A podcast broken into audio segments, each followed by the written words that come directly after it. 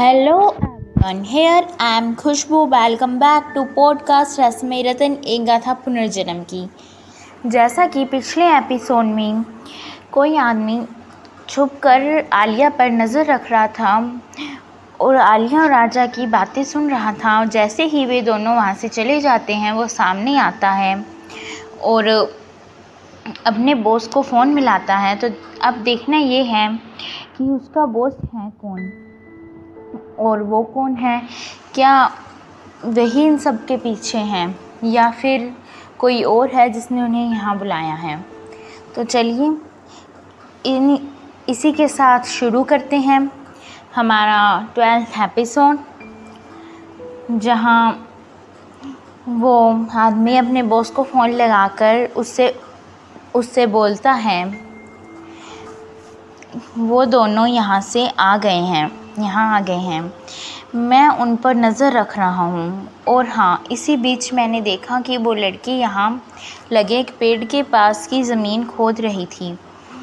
जैसे वो वहाँ कुछ ढूंढ रही हो। नहीं, क्या ढूंढ रही थी, ये नहीं पता। हाँ ठीक है। जैसे ही पता चल जाएगा, बताऊँगा। ठीक है, मैं फ़ोन रखता हूँ। और फिर वो आदमी भी उसी तरफ़ चला जाता है, जिस तरफ़ राजा और आलिया गए होते हैं। कुछ दूर चलकर वो राजा और आलिया को देखता है। उनके साथ बाबा छोटू और डिंकी भी होते हैं। वो उन्हें देखकर छुप जाता है और उनकी बातें सुनने का प्रयास करता है। वो बातें कर रहे होते हैं कि यहाँ उनके अलावा कोई और नहीं है। शायद किसी ने उनके साथ मज़ाक किया हो, या फिर हो सकता है कि कोई अंदर हो, उन्हें अंदर चलकर देखना चाहिए और फिर वे सब महल के अंदर चले जाते हैं। वो आदमी भी छुपते छुपाते उनके पीछे चला जाता है। आलिया और राजा जब महल में प्रवेश करते हैं तो जाने कहाँ खोए से इधर उधर देखते हुए चलते हैं। वो दोनों अपनी सुध बुध खोए हुए चलते हैं, तभी डिंकी बोलती है, यहाँ भी कोई नहीं दिखाई दे रहा। शायद हमारे अलावा कोई और है ही नहीं। तो मुझे लगता है कि हमें अब उसे ढूंढना बंद करना चाहिए और यहाँ से वापस चलना चाहिए। छोटू हाँ वैसे भी अब यहाँ रुकने यहाँ रुक के करना भी क्या है? चलते हैं। शायद किसी ने भद्दा मज़ाक ही किया होगा। चल राजा, चलते हैं यहाँ से।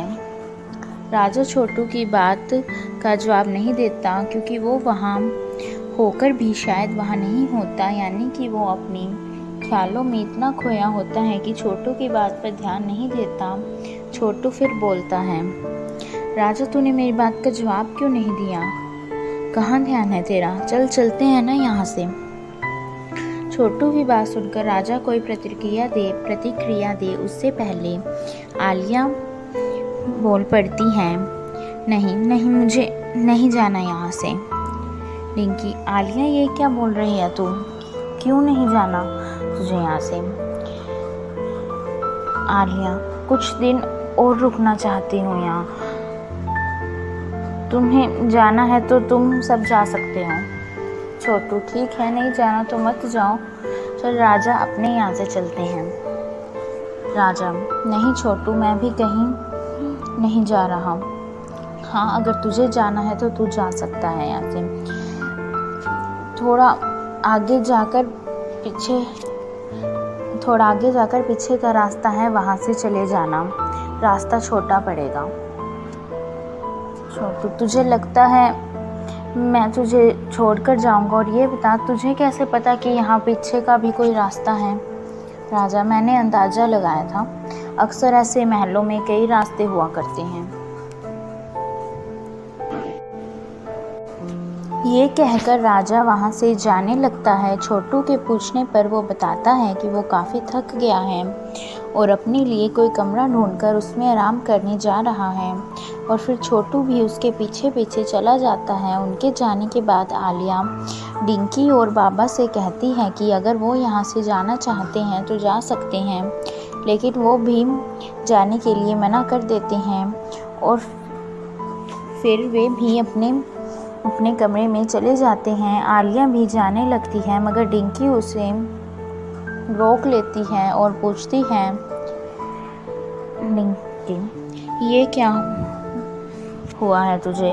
जब से यहाँ आई है, तब से देख रही हूँ। तेरा व्यवहार कुछ बदला बदला सा लग रहा है। सब ठीक तो है ना? हाँ सब ठीक है। और यहाँ आने के बाद लग रहा है कि शायद ठीक जो ठीक नहीं है, वो भी ठीक हो जाएगा। मतलब मैं समझी नहीं। कुछ नहीं यार, बस पता नहीं क्यों जब से यहाँ आई हूँ ना, ऐसा लग रहा है कि शायद यही वो जगह है जहाँ मुझे मेरे सारे सवालों के जवाब मिल सकते हैं। तो तू इसलिए यहाँ रुकना चाहती है? हाँ। ठीक है तो फिर जब तक तुझे तेरे सवालों के जवाब नहीं मिल जाते, मैं भी यहाँ से कहीं नहीं जाऊँगी। लेकिन मुझे एक बात समझ नहीं आई। आखिर वो राजा यहाँ क्यों रुकना चाहता है? यही तो पता लगाना है कि आखिर वजह क्या है। और रिंकी, तूने एक बात पर गौर किया? उसने यहाँ के पीछे के रास्ते के बारे में बात की थी। उसे कैसे पता कि वो जिस रास्ते के बारे में बात कर रहा है, वो कहाँ है और कितना दूर पड़ेगा? हाँ तूने सही कहा। वो भी यहाँ पहली बार ही आया है ना? तो उसे कैसे पता? डिंकी, मुझे लगता है कि तूने सही ही कहा था। मुझे उससे बात करनी ही पड़ेगी। मैं जाती हूँ और ढूंढती हूँ उसे वो कहाँ है।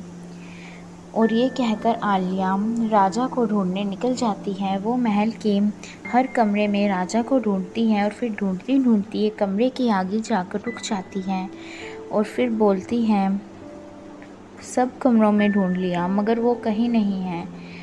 ये आखिरी कमरा है, उसे यहीं होना चाहिए। और ये कहकर आलिया कमरे का दरवाज़ा खोलती है। दरवाजे पर धूल जमी होती है और दरवाज़ा थोड़ा टाइट भी होता है।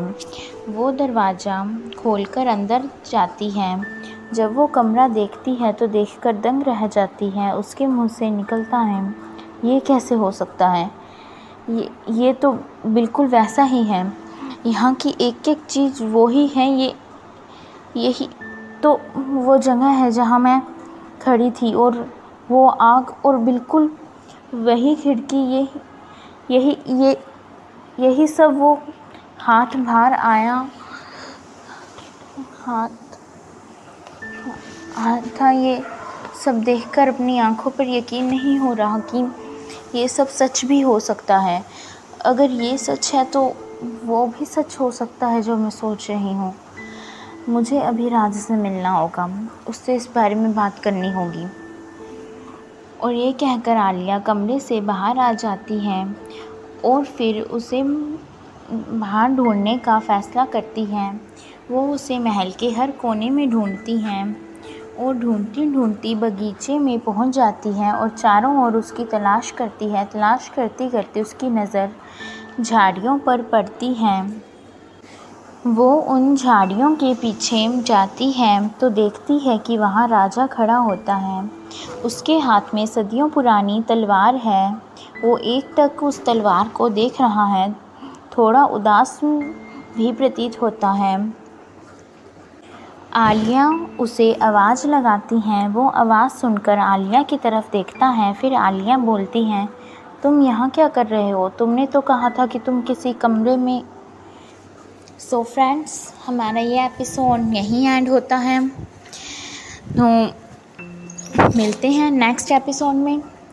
और हम देखना ये है कि राजा आलिया की बात का क्या जवाब देता है? आखिर वो एक सदियों पुरानी तलवार के साथ क्या कर रहा है?